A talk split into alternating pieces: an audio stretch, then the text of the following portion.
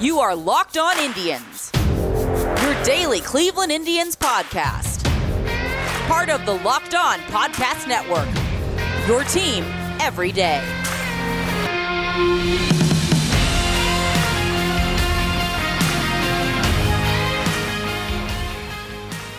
Hello, everyone, and welcome to Locked On Indians. I'm your host, Jeff Ellis, formerly of 24 7, formerly of Scout, formerly of just about every Cleveland sports blog imaginable.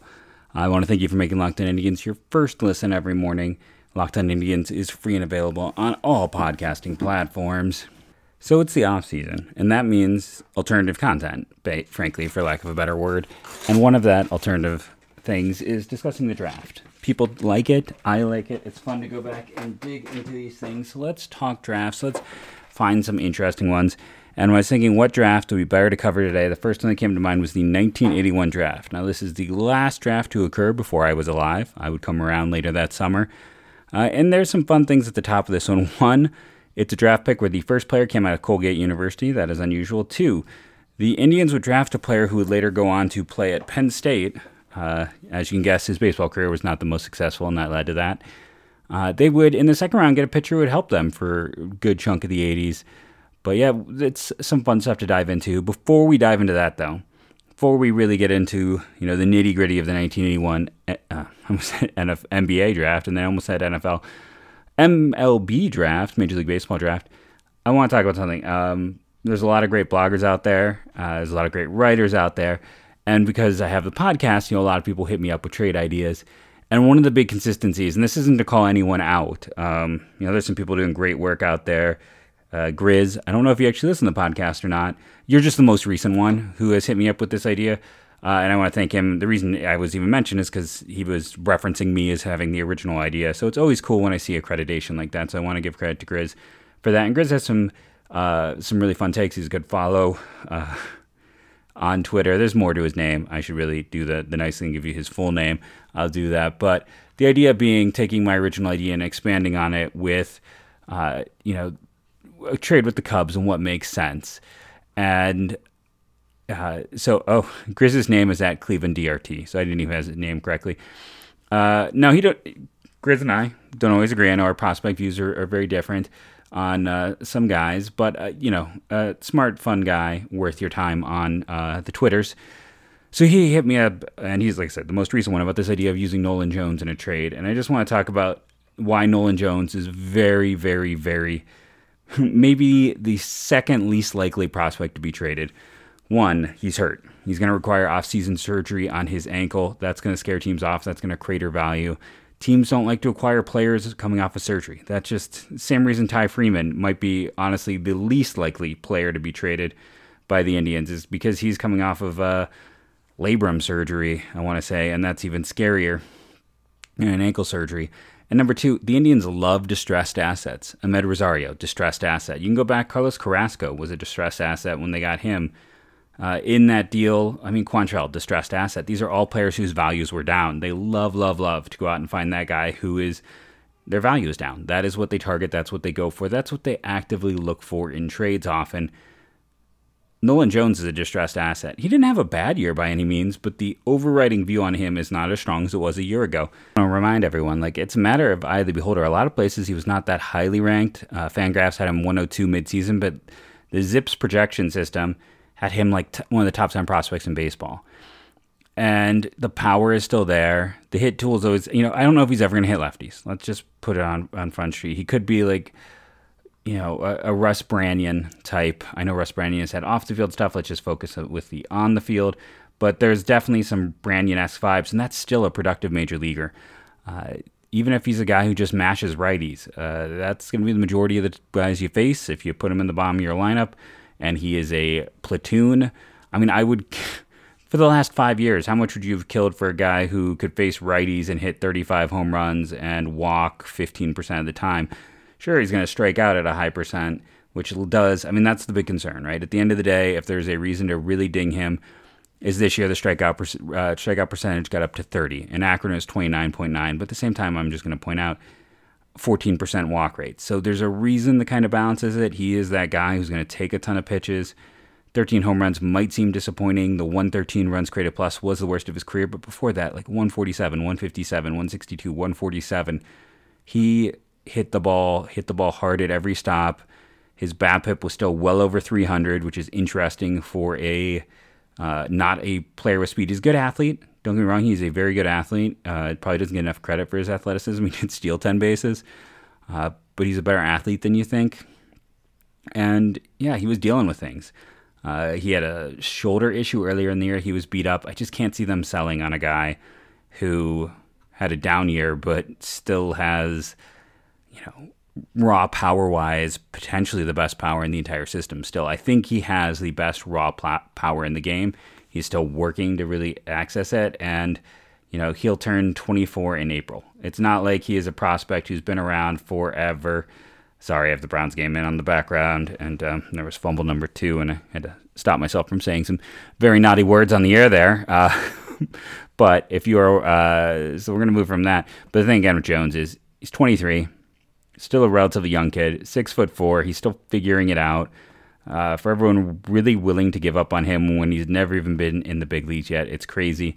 And then I also understand, like, okay, so he's got a relative trade value, but I, I just don't think the trade value is quite there. I don't think when he, a player needs ankle surgery, you're going to find a huge return in value. And I think that it just makes he is very unlikely. I, I just can't see him being moved on. And you know, the, the, other big thing is, I mean, he started the year so badly uh, that he really came back. And there's some things that they need to work on with him. There were some holes in his swing that they worked on throughout the year. And he could absolutely end up being a trade asset, especially if he comes back, rebounds, and they don't have a natural spot for him. Again, I will point out that like first base is still pretty much un you know undecided. It's an open situation. Third base is very likely um, at some point next year to become a similar spot. So it's it he has some natural places he could move into, and we'll see if they spend. Uh, that, that's always kind of the elephant in the room. But if he comes back and rebounds uh, his value is going to double easily just because everyone will be able to write off the down year. And again, it's a down year where his runs create where he started off very slow and still had a runs created plus at a 113, still walked 14.5% of the time, still had double digit home runs, double digit stolen bases. There's some positives there, but due to injury specifically, that's the first reason it's going to make him hard to trade. And two, just the Indians buy low, they don't sell low. So, we will see, but I think that Nolan Jones is not that guy. I think honestly, it, you know, who would they trade? Infielders have the most value. They have many infielders. I don't think it would be Freeman who's hurt. I don't think it would be Arias who's that close to the big leagues and was just recently such an important acquisition for them. And I know people don't like it when I mention it, but it's like when you are doing the calculus of it all, uh, Jimenez's value is down. So he's also unlikely to be traded right now. They have to add players. Yeah, a Chang and a Clement could be trade pieces, but what's the value on a Chang and a Clement? So it kind of comes down to someone like Tena, somebody like Ro- Rocchio. Now, I would really prefer not to trade Rocchio. Uh, it, and but again, if you want to trade something, you have to get something, and that's it's always where I struggle. You know, Jones and Freeman are hurt; they're hard to trade. Arias is all the way up in AAA, performing and has the best glove and the best power of the grouping. Uh, when you're you got to try if you're like I said if you want to get a top prospect you have to or you know a top hitter you have to give something up and Rocchio is going to be a player who's in demand who's on the 40 man I would prefer not to I'd really I I'm getting to the point honestly honestly if he was healthy and I, again the same reason Jones is hard to trade Ty Freeman is hard to trade I think I like Rocchio more than I like Freeman because I've talked about Freeman kind of being a one tool player right now uh, you know, we'll get into more of this as the offseason goes through. We're going to instead take a quick commercial break, come back and talk about the 1981 draft. Long story short, with all of this, is Freeman and Jones are hard to trade. It limits those upper tier guys, like Espino. I'm more Espino's the guy from that top grouping uh, that I'm most comfortable with because pitchers are, uh, you know, so injury prone, so risky. But when you have so many infielders, it makes sense to move them, and then you have to figure out which infielder makes the most sense, who has the most value. It's a difficult uh, calculus to figure out, but we will work through that throughout the year. We're going to take that commercial break now, come back, talk about the 1981 MLB draft. You've seen the commercials with Serena Williams. Everyone, it's time to get your TV together. Does this sound familiar? You got one device that lets you catch the game live, another lets you stream your favorite shows. You're watching sports highlights on your phone, and you've got your neighbor's best friends log in for the good stuff. Well, I want to tell you about a simple way to get all the entertainment you love without the hassle, and a great way to finally get your TV together. It's called DirecTV Stream. It brings your live TV and on-demand favorites together like never before, so you can watch your favorite sports, movies, and shows all in one place. That means no more juggling remotes, and no need to buy another device ever again. And the best part, there's no annual contract. So get rid of the clutter and confusion and get your TV together with DirecTV Stream. You can learn more at directv.com. That's directv.com. Compatible devices required. Content varies by package.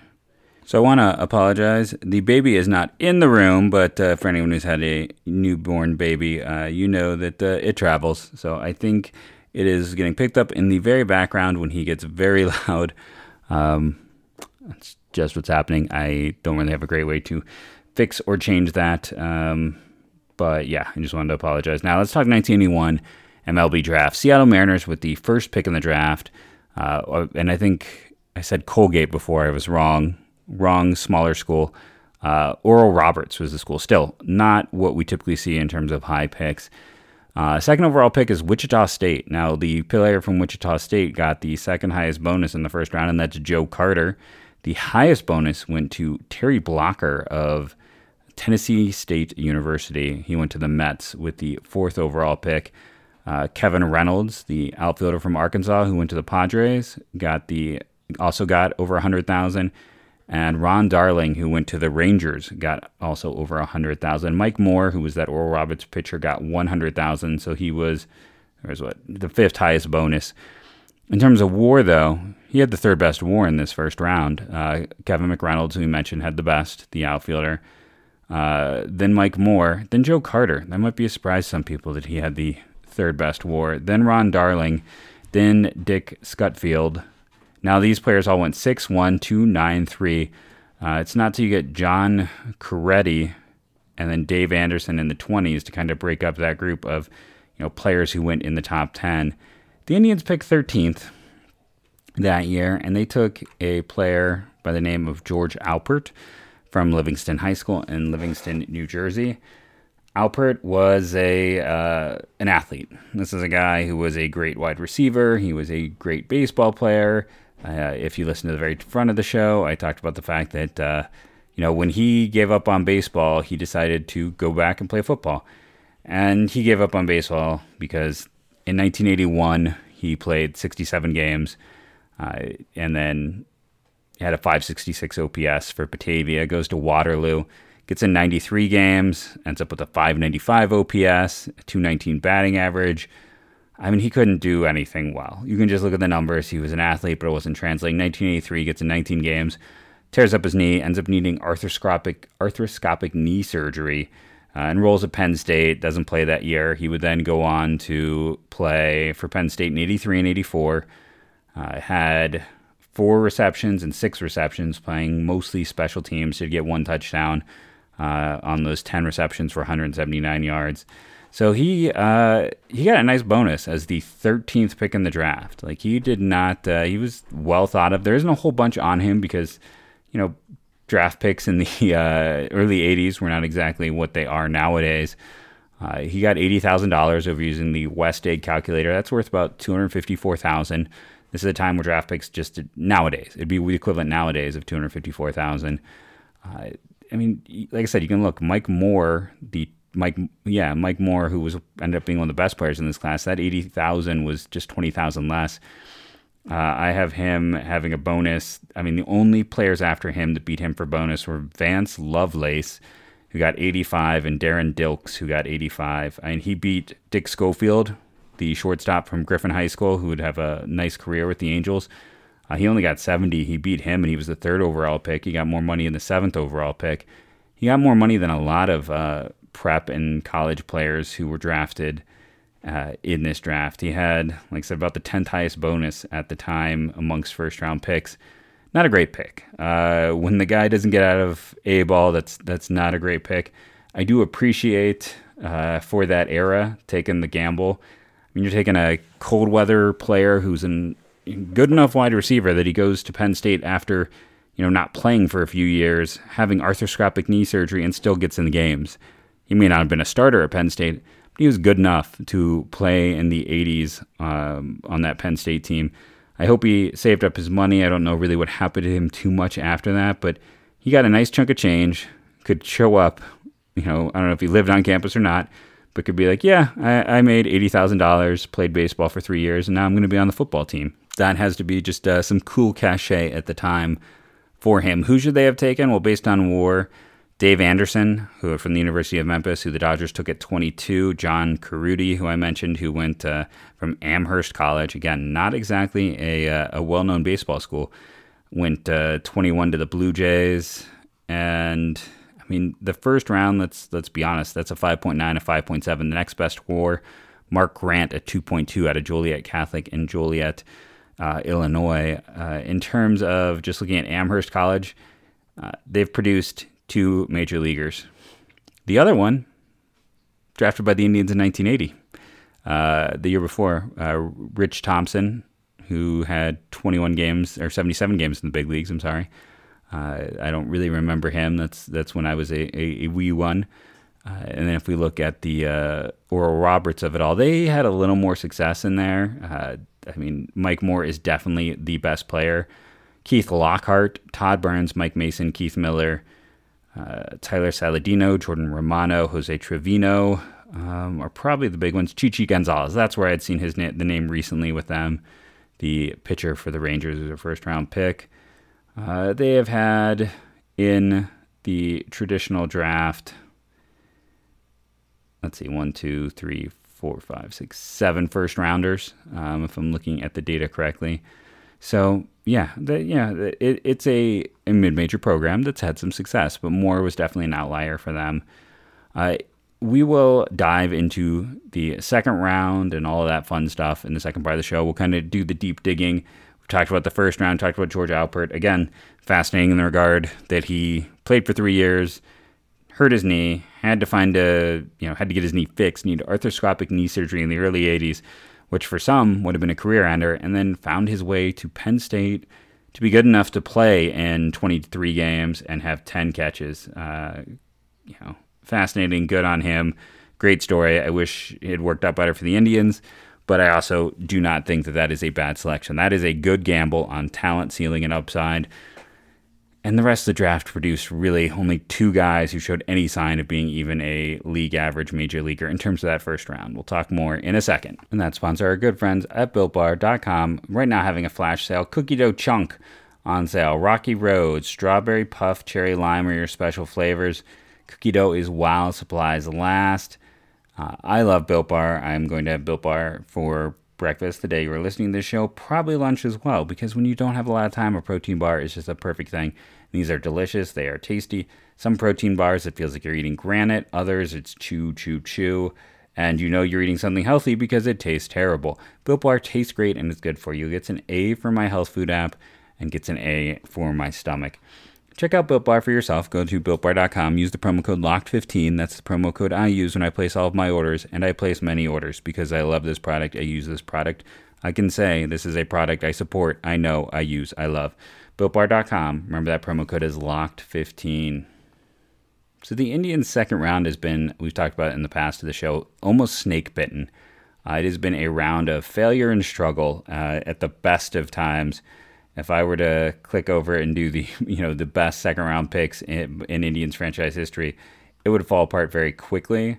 Uh, you know why not? Let's just do it. You know, second round picks Jason Kipnis and Albert Belle are kind of your guys. Sean Casey is the third highest WAR of any second round pick, and the fourth highest WAR of any second round pick. And that player is Neal Heaton. Neal Heaton was a left handed pitcher out of the University of Miami, the Florida one, not the Ohio one. Appearing over 200 games, accumulated 80 wins, and even make an all star team in 1990 at the age of 30 with the Pirates. You know, he had some good years with ERA plus, uh, you know, being a compiling stat. Those first two years with the Indians, his second year in the big leagues was one of his stronger ones. We had a 4.16 ERA. Uh, he had a 4.51 strikeout per nine and a 2.7 walk per nine for his career. I mean, he was he would not work in today's baseball. 4.2 strikeout per nine, 3.1 walk per nine, 1.0 home run per nine. This is from 82 to 93, and a hit per nine of 9.5. Uh, his FIP was a 4.37 though, so relative to the rest of the league, I mean that's not bad. 1,500 innings, played for the uh, the Indians for five years. That's the most. And the Pirates, the Expos, Kansas City, Minnesota, New York, and Milwaukee for all of one inning. Played from age 22 to age 33. And again, you know, has the fourth best war of any pick in uh, Indians' second round history. Uh, he had been taken by the Mets in the first round of the January draft phase. We talked about that when we were talking about George Hendrick on Friday, how that's a bit of a weird one. Uh, in 1979, he'd be draft eligible in 1981, and that's when the Indians drafted him. You know, we talked about this is the 1981 draft after all. Uh, in that draft, some big names. Uh, you know, the highest WAR of any player to mention so far. Mark Langston went in the second round to the Mariners via the Rangers. If you're curious how the uh, Mariners got that pick, it was for compensation for signing Bill Stein, Frank Viola, and Mark Gubicza. All went in that round. Uh, Langston was out of San Jose State, another non-traditional. Frank Viola was St. John's, non-traditional, and then William Penn Charter School, which has had a few other players. Uh, had Mark Gubicza, uh, Mike Gallego, who'd go on to be. I always think of him with Oakland. Darrin Jackson, who had a really strong, long career. Sid Bream. Uh, that's all the second round. The second round was much better than the first round by far in the 1981 draft. Uh, who could have the Indians drafted of all of those players I mentioned? Only Sid Bream. Everyone else was taken before uh, they took Neal Heaton, and Heaton has the next highest WAR on that list. So that is a solid pick. Who else did the Indians draft and sign? That's important to point out the signing point who made the big leagues. Most of you talk about who they drafted and didn't make, who they didn't sign that made it. Matt Kinzer, a right-handed pitcher who they took out of uh, Norwell High School in the fifth round. Tommy Gregg in the ninth round out of Richard J. Jenkins High School.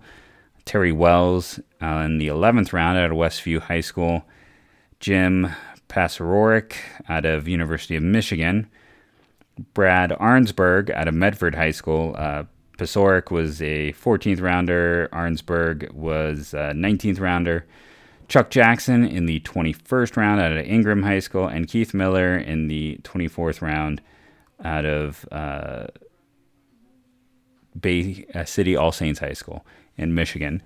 Uh, so who did they actually sign that made the big leagues? Well, you got Neal Heaton, and you got Dwight Taylor, who appeared in four games, who was their seventh round pick out of uh, the University of Arizona, an outfielder. The rest of these players I mentioned, no one signed. Uh, everyone they signed did not make it. Everyone they, you know, not everyone. Uh, according to this, you know, they had 8.9 total WAR for this draft, and nine players, 36% of their class. They only had 26 picks that year. They decided to end early made it, uh, but that's not really a true case just because of their struggles. You know that they that yes, technically nine players made it, but only two players made it who signed. Man, Dwight Taylor's got some great classes if you go look him up. Pinch runner, designated hitter, center fielder. Uh, never played for the Indians, but did have those four games, two plate appearances, and two at bats with Kansas City. More of a career minor leaguer, minor league type. So the Indians didn't have a lot to show. Uh, if we were to talk about, you know, I always like to look kind of the, the top three rounds. Third round, uh, this is where this the, the stars of this class are. Uh, third round has Tony Gwynn. That's right, the Indians passed twice on Tony Gwynn out of San Diego State University. And then uh, David Cone at of Rockhurst High School in Kansas City, Missouri, was had the next best WAR. And if you're curious, those are the two highest WAR players in this class. Uh, Sid Fernandez would be amongst the top 10 players in this class out of Kaiser High School in uh, St. Louis. Phil Bradley ended up with a WAR of uh, 18.6. I was really not familiar with him. He was the first pick, uh, University of Missouri, in the third round. Uh, Gwynn and Cone are the top two players in this class uh, Fernandez, like I said, would be in the top 10. You go back, and if you remember that first round, the highest WAR of any of those players was a 30. Side note, we just had another screaming jag, so uh, gave me some time to do some looking. Phil Bradley, totally one of those guys who played in the wrong era. Uh, did get some MVP votes. The one year he had more than 20 home runs. That year he had 33 doubles, eight triples, 26 home runs and uh, 675 uh, on base percentage. The next year his on base was 405. This guy walked a lot 50, 77, 84, 54, 70 times. Peak with the Mariners, uh, but I think I just look at him and then one year in Philly, one year in Baltimore, uh, just different era. I, I feel like, you know, I don't know all the names here and all these trades. I'm like, I, I, I'm just guaranteeing you he was not properly valued for his time. So Phil Bradley. Uh, way to go! Uh, you should have. Uh, you're like Randy Milligan. You're gonna make that my Randy Milligan team of players who were much better than they ever got credit. Fourth round. Uh, so who could they have had in the third round with their pick? Now, yes, all of these players they passed on twice, but in terms of like the WAR rankings, they had the 13th overall pick. So that means that they could have had uh, Cone and Sid Fernandez uh, amongst those players. If we move to the fourth round, we get another famous guy. We get Paul O'Neill to the Reds, who from Brook, Brookhaven High School in Columbus, Ohio. Yeah, the Indians could have had him. Yeah, he went to the Reds with pick 16. The Indians were picking 13 in this draft. Uh, from Bellflower High School with the 26th pick uh, was uh, future Indian Eric Plunk. So you have multiple future Indians in this class. Shane Mack doesn't sign as a fourth round pick to the Royals later. I believe isn't he the played with the Twins on those really good Twins teams? Came back to haunt them. Their inability to sign him. We have Plunk and O'Neill, and then in the fifth round, uh, in terms of the names, Mickey Tettleton and John Franco, as well as Bip Roberts, who did not sign, and uh, Bill Wegman. All of those players would have been available for the Indians. Uh, so this is it's an interesting class. I will say just in the regard that you can keep going. That every round actually had a few guys work out. Uh, your sixth round, if we keep going, it just guys who signed Devon White and Mike uh, Pal, Pal Pagliarulo. You know, had a WAR over ten, so that's a productive player. Uh, but I mean, Devon White had a, a huge career. To get to a round where we don't get that guy, it's like the seventh round uh, and again, to have an, an all star talent in the top six. Uh, eighth round does have a unsigned Mark McGwire sighting in it. Your ninth round gets you Fred McGriff, drafted by the Yankees in the ninth round. That's another you know huge talent that was available very late.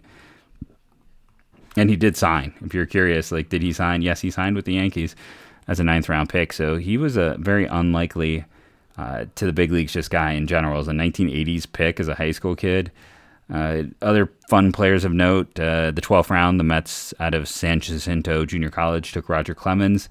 Were unable to sign him. This is back when you could have paid anyone too. Just there in the 13th round, you get Danny Cox and Lenny Dykstra, both who signed.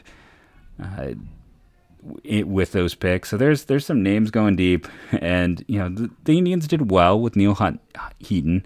Was a solid player, long career, fourth best second round pick in team history. But other than that, it was a big fat strikeout. The 1981 draft was a good draft overall.